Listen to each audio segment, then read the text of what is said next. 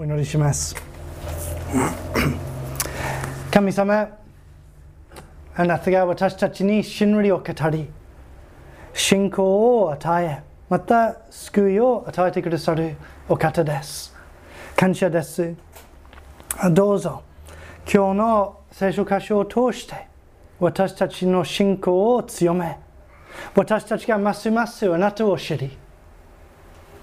安心を持って毎日あなたと歩むことができますようにどうぞこの御言葉を用いてください。感謝して主イエス・キリストの恵み深い皆によってお祈りします。アーメン。皆さんに神様のことを疑ったことはないでしょうか？創造主であられる神様が本当におられるのか？本当に唯一の神様であるのか聖書は本当に信頼できるのか死んでも生きるということは本当に可能なのか私自身が本当に救われたのか罪が許されたのか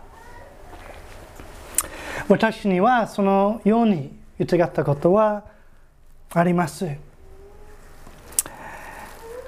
ではそのような時どうすればよいのでしょうか？今日の箇所が教えてくれます。早速入りましょう。11節にですねあのちょっと参照ぶりに、まあ、参照ぶりにとは言えないんですけれども参照以降、えー、ヨハネバプテスマのヨハネが登場再登場します。このヨハネのことを簡単に確認すると、ルカの一章76、77節で、ヨハネの役割が予言されます。一章の76節幼子よ。あなたこそ糸高き方の預言者と呼ばれる。主の御前を先立っていき、その道を備え、罪の許しによる救いについて、神のために知識を与えるからである。そして三章の二三節を見ていくと、えー、アンナスとカヤパが大祭司だった頃、神の言葉があらので、ザカリアの子ヨハネに臨んだ。ヨハネはヨルダンヨルダン川周辺のすべての地域に行って、罪の許しに導く悔い改めのバプテスマを述べ伝えた。まあ、そのような役割をしていた人ですけれども、同じ3章の19節を見ると、しかし、領主ヘロデは、兄弟の妻ヘロディアのことと、自分が行った悪事のすべてをヨハネに非難されたので、すべての悪事に悪事にもう一つ悪事を加え、ヨハネを牢に閉じ込めた。今日の7章に戻りますけれども、えー、ヨハネは、まあ、牢のままですね、牢に閉じ込められている状態です。そしてその牢にいるヨハネにはある疑問が浮かびます。イエス様が本当に救い主なのかという疑問。まあ、この特定の疑問を後で詳しく見たいと思うんですけれども、まず疑問のあった時、ヨハネが何をしたか、そしてその疑問を持つヨハネに対して、イエス様が何をしてくださったかをちょっと見てみたいと思います。まずヨハネですけれども、疑問を抱いているヨハネは最も大事なことをします。その疑問を隠さないで、むしろそれについて聞くことを通して答えを求めました。そしてイエス様はそれに対してヨハネを責めないで優しく答えてくださいました。疑問や疑いを願く心に抱くとその疑問は私たちの信仰や喜びを蝕んでしまいます。私たちもヨハネのようにすぐにそれについて聞きその答えを求めていきたいと思います。しかも積極的にそうしたいと思います。どのようにその答えを求めるかというとまずお祈りですね。神様にその疑問疑いをそのまま、えー、開けて言い表して神様何々わからない何々あまり信じられない助けてくださいというふうに祈りましょ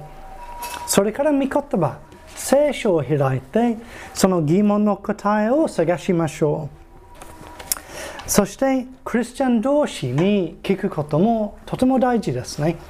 まあ、牧師か、まあ、信仰の先輩か、まあ、兄弟姉妹か誰かに聞いて私はこの疑問を持っていますけれども聖書が何を教えているんでしょうか、まあ、どのようにどのような答えがあるでしょうかというふうに話して聞きましょう。ユダの手紙、まあ、開けなくていいんですけれども、ユダの手紙の22節にこうあります。ある人々が疑いを抱くなら、その人たちを憐れみなさい。つまり、教会の中で自分の疑問を言い表すと、乱すのは非難や侮辱ではなく、憐れみと支えと助けです。教会はつまり自分の疑問、疑いを言っていいところ。まあ、それ以上に言わなければならないところですね。互いに助け合いながら、その疑問の答えを探すから。では、ヨハネの疑問を見ていきましょう。19節。えーおいでになるはずの方はあなた、イエス様ですか？それとも他の方を待つべきでしょうか？神様が約束された通りにメシア、救い主が来られること自体をヨハネが疑わなかったようですね。しかし、イエス・クリストがその救い主であるかどうか、が分から分からなくなったというわけですね。なぜイエス様が救い主であることを疑っているかというと、えー、まあ、先ほど読んだ3章の2節によると神の言葉がヨハネに下ったんですね。なのでヨハネは神様が何を語っておられるか知ってたんですね。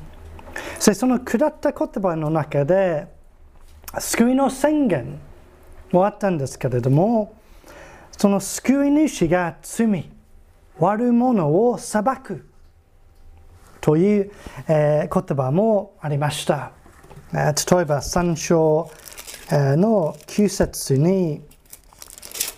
ヨハネが、このような神の言葉を、えー、話しました「おのもすでに木の根元に置かれています。だから、良い実を結ばない人は、結ばない木は、すべて切り倒されて、火に投げ込ま込まれます。裁きですね。ヨハネは、イエス様が人を救うことを見たり、また今日の箇所の18節によると、弟子たちから聞いたりしていたんですけれども、しかし、罪が裁かれることを見ていない。ヨハネの時代もそうだし、私たちの時代もそうですけれども、悪者は相変わらず堂々と不正を行い、不義や抑圧や不貧困などがそのまま蔓延していますね。救い主は悪をやめさせ、罪を世界から取り除き、弱い人を悪者から救い出し、悪者を裁くとの神様の言葉を受けたヨハネですけれども、イエス様がそうしていないことを見て、このイエス様は長く待ち望んでいた救い主じゃないかもしれないと、えー、ヨハネが思っていたんですね。まあ、簡単に言えば、ちょっと期待外れということですね。しかも、神様の預言者である自分が罪深いヘロデに牢に閉じ込められて、そのヘロデに何の報いも下っていない。その不条理に対してイエス様は何の行動も起こしていない。本当に救い主なのかと疑っています。まあ、こう悩んでいるヨハネはすぐその答えを求めるため弟子たちをイエス様のところに使わします。そしてイエス様はその弟子たちに答えを、えー、語ります。22節あなた方は言って自分たちが見たり聞いたりしたことをヨハネに伝えなさい。目の見えない者たちが見、足の不自由な者たちが歩き、つら後に侵された者たちが清め清められ、耳の聞こえない者たちが聞き、死人たちが生き返り、貧しい者たちに福音が伝えられています。誰でも私私につむずかないものは幸いです。この答えにですね、えー、ヨハネに、また私たちに、イエス様は3つの大事なことを教えてくださっていると思います。1つ目は、疑問を持つとき、疑いを抱くとき、最も大事なのは、イエス様とその見業、その言葉、その人柄をじっと見るじっと見ること。それより大事なことはありません。イエス様はヨハネに私が何をしているか見てください。と言うんですね。私たちにも仰せられています。私たちがどんな疑問を持っていても、道であり、真理であり、命であり、世の光であるイエス様に戻り、どのようなお方か、自分のために何をしてくださったかを考えることは何より重要な対応ですね。そうすればですね、疑問の答えが分からなくても、イエス様は信頼できるお方だと分かりますね。この疑問があっても、イエス様を信じることができます。このイエス様こそ主であり、救い主であるということを改めて理解して、確信を持って歩むことができます。二つ目、イエス様は自分の疑問を御言葉に照らして考えることを教えています。先ほど読んだイエス様の答えの22節はほぼイザヤ書61章1節2節の、まあ、言及というか引用です。イエス様はヨハネに、ヨハネ、聖書に何が書かれているか覚えなさい、思い出しなさいと言ってますね。あのヨハネがこの答えを聞いて、その箇所がすぐ浮かんだんですね。イザヤ書61章。ヨハネ、わからないこともあるかもしれませんが、私は明らかに神様の約束された救い主ではないか。イザヤ書を思い起こしてください。そのイザヤ書61章で描かれているのは約束の救い主。まあ、私がその全てのことをやっているから分かりますね私はえー、救い主です。私たちも御言葉に正して疑問を考える必要があります。そして時々御言葉を読んでいると私たちが知らなければならないことがその疑問の答えというより別なことだと分かることもあるんですね。私にこういう経験がありました。あの、まあ、21歳ぐらいの時ですね、聖書を読んでいて、あの、まあ、矛盾見つかったと思ったんですね。あ完全にこの箇所とこの箇所がこの箇所を否定している。矛盾がある。なので、聖書を信頼できない。聖書を信頼できなければ、神様信頼できない。いや、神様存在していないかもしれない。聖書が言う神様。まあ、数日間、そういうふうに悩んでいて、すごいまあ暗い状態となったんですけれども、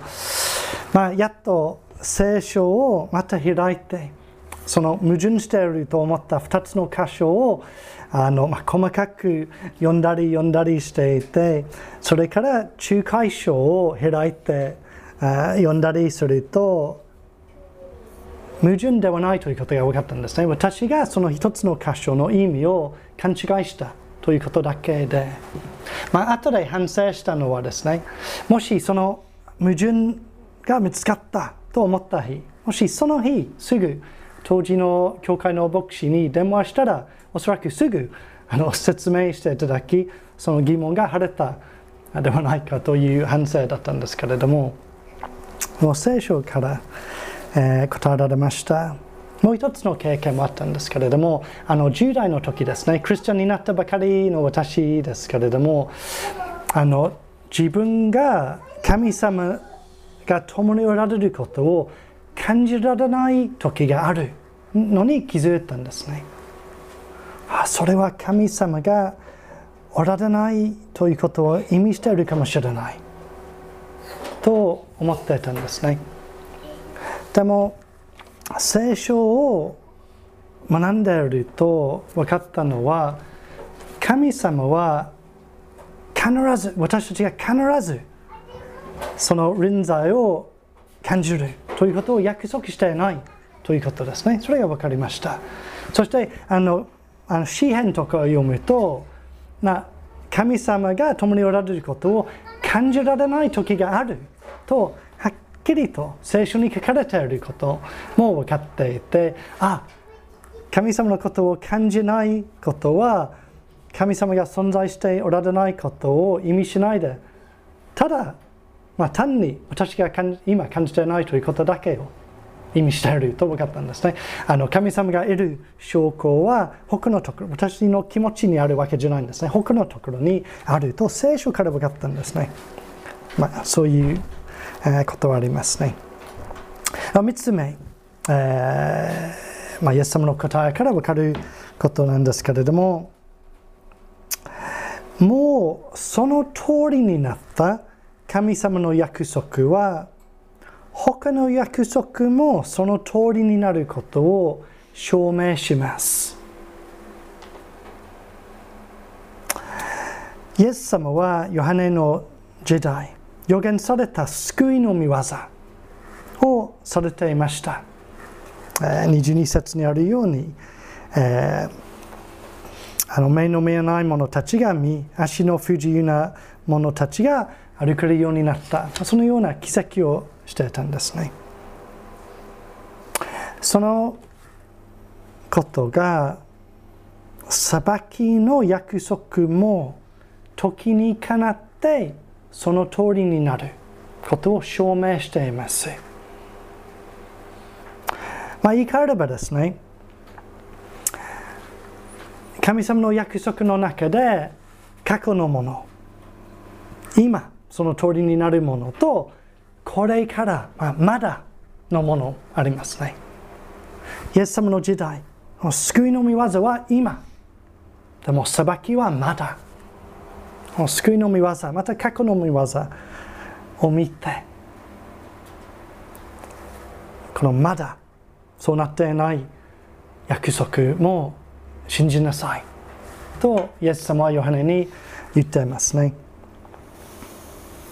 実はですね面白いことに、まあ、開かなくてもいいんですけれどもあのこのルカの4章にですね18節19節でイエス様はご自分の使命を説明するとき先ほどのイザヤ61章をあの引用しますけれどもでもその引用というかその朗読を途中で終えますね。救いの部分を読んででもその後ああのすぐ続く裁きの部分をあえて読まなかったなぜかというとイエス様の時代は救いの時代裁きはその後になるからです。私たちにもこれはとても大事なことですね。例えば、イエス様が再び来られるということが約束されているんですけれども、それは時々信じがたいことですね。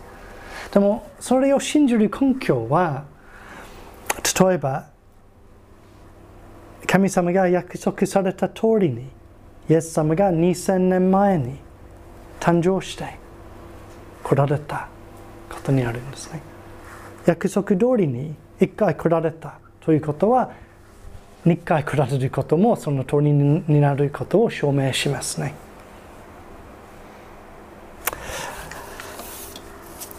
まあそれはヨハネの疑問に対する答えです。では、えー、箇所の後半を見ていきたいと思います。24節からイエス様は群衆に向かって話します。24節ヨハネの使いが帰ってからイエスはヨハネについて群衆に話し始められた。あなた方は何を見に荒野に出ていたのですか？風に揺れる足ですか？と始めと始めます。群衆の中の人を含めてたくさんの人がヨハネの話を聞きに行きました何を聞きあ見に行ったとイエス様は聞きます足に揺れる足のような気まぐれの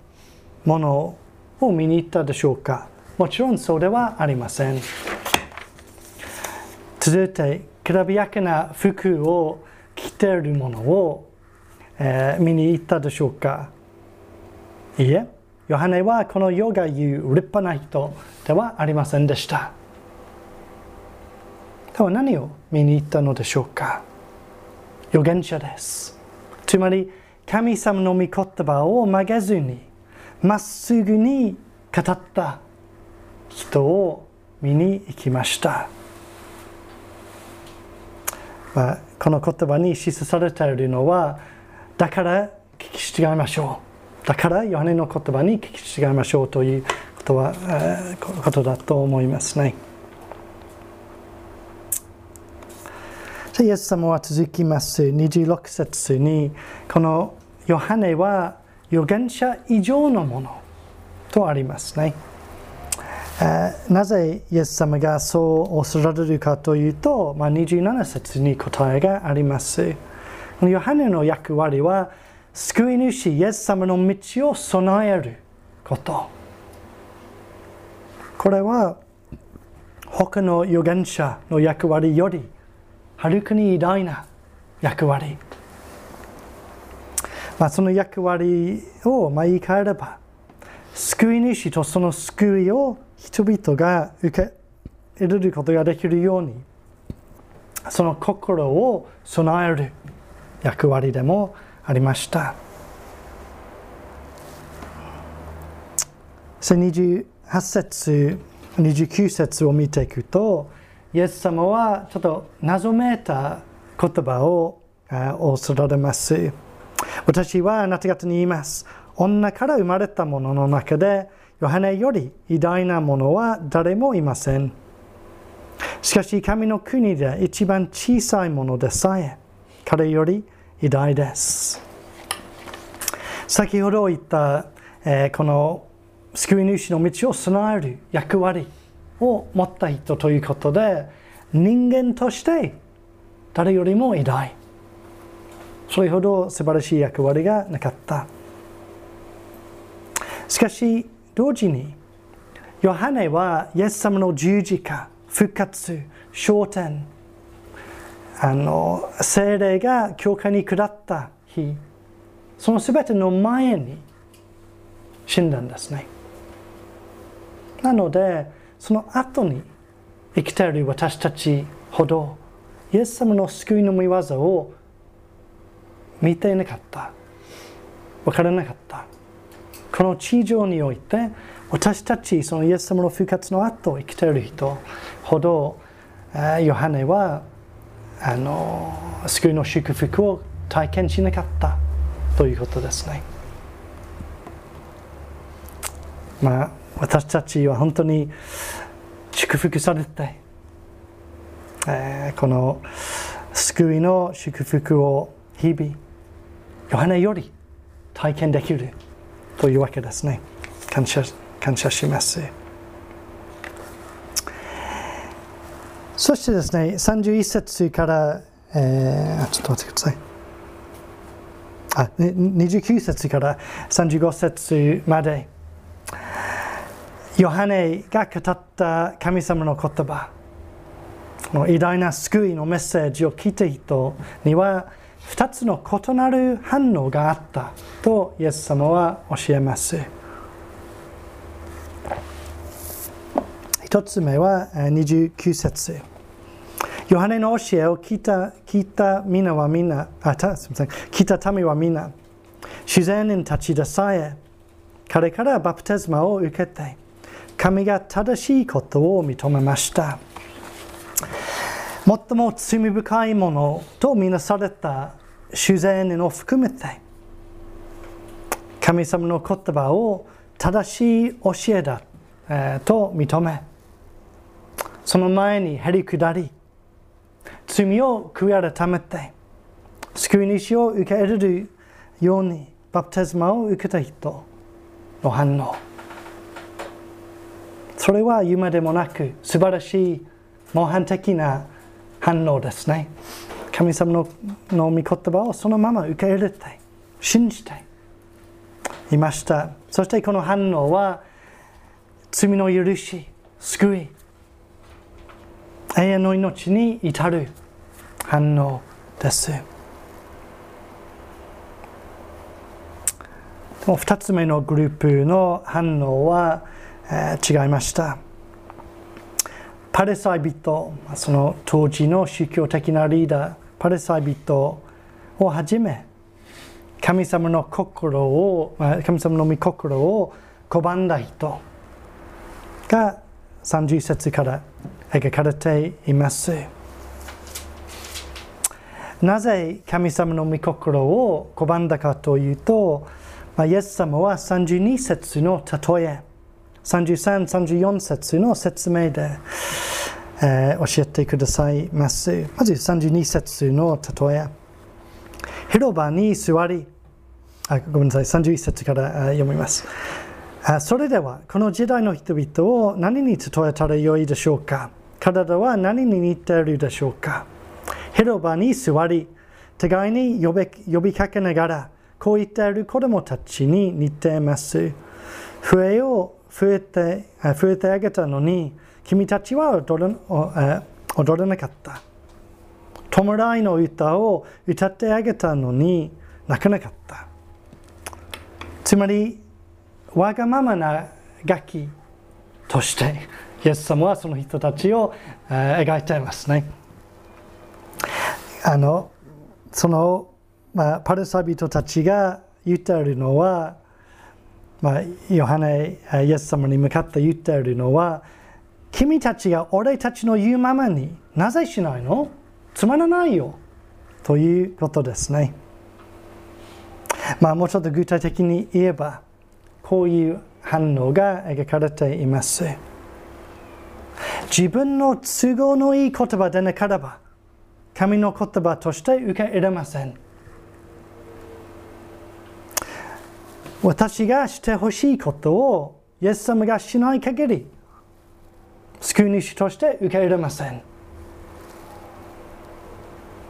神様ならこうしなきゃならない神様がこうしないと私は信じません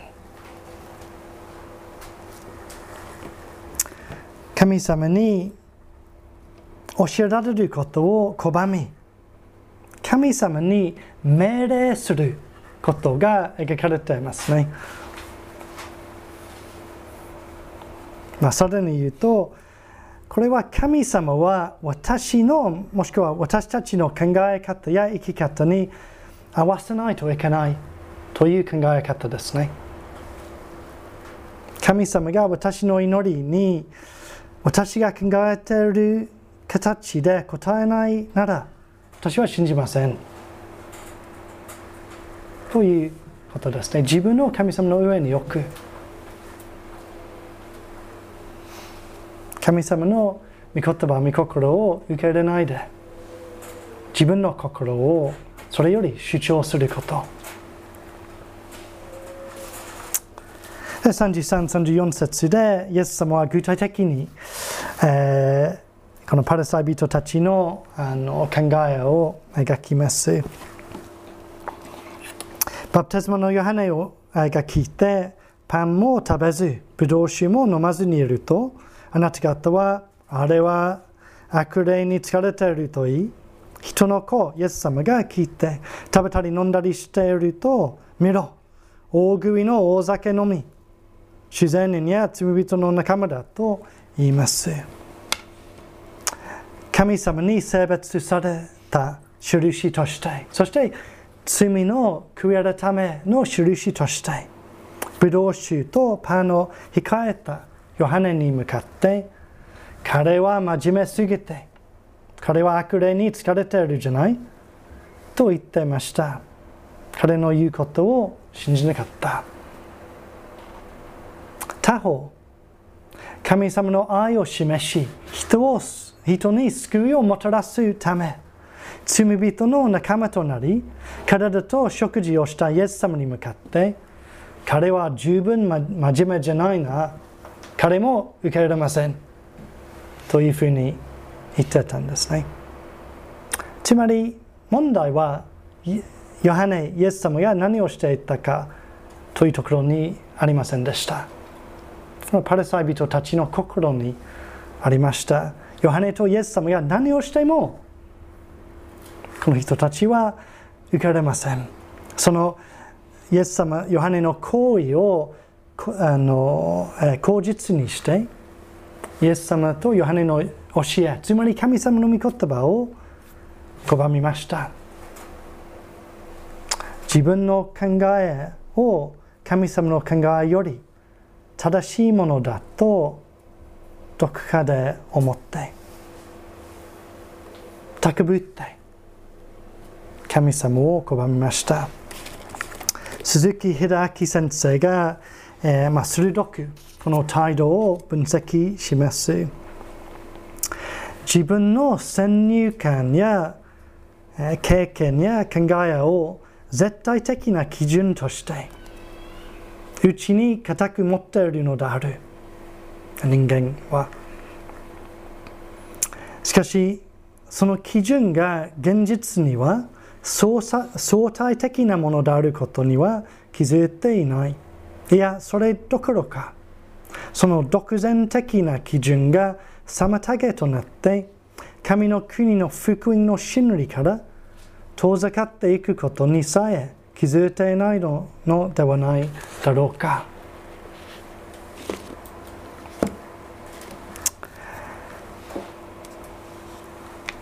ではちょっとまとめていきましょう。ヨハネが疑問を抱くのは罪ではありませんでした。疑問が浮かんで、そのヨハネがそれについて聞きました。それは罪ではありません。疑問を持つこととか罪ではありません。そしてこのヨハネは憐れみを見つけました。聞くと。しかし30節から34節で描かれている人たち、つまり神様の御心を拒んだ人、また現代同じような態度を持っている人は、不信仰という重い罪を犯しています。不信仰。不信仰とは何かというとそれは神様を信じようとしない態度ですね従おうとしない態度。自分の考え方を神様より正しいと思と思う態度。神様に向かってどこかで、まあ、こういうふうにあのなんう意識しないかもしれないんですけれどもでもどこかでこういう態度を持つこと。神様に向かってあなたはここのような神様でなければ私は信じません。あなたが私の希望私の好みにあの合わせなければ私はあなたをあなたに従いません。神様を自分の好みに考えに従わせようとすること。それは不信仰ですね。どうしても信じない。そのような態度を持つ人はヨハネが語った裁きに向かっています。3章9節。斧もすでに木の根元に置かれています。だから良い実を結ばない木はすべて切り倒されて火に投げ込まれます。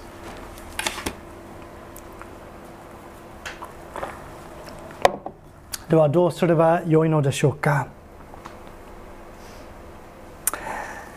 疑問を持つ人また不信仰を抱いている人は根本的に同じことをしないといけない。それはイエス様のところに行くこと。イエス様のところに行くこと。疑問を持つ者はイエス様のところに行き疑問を投げかけてイエス様に励ましと憐れみと確信をいただきましょう。不信仰を抱いている人。イエス様のところに行きひざまずいてその不信仰の罪を悔い改めて憐れみと許しをいただきましょう。35節触れなかったんですけれどもイエス様の言葉を信じ従う人の人生においてその教えの知恵と正しさが証明されます。私たちは信じて従いましょう。一言お祈りします。神様、今日の御言葉を心から感謝します。あ。どうか私たちが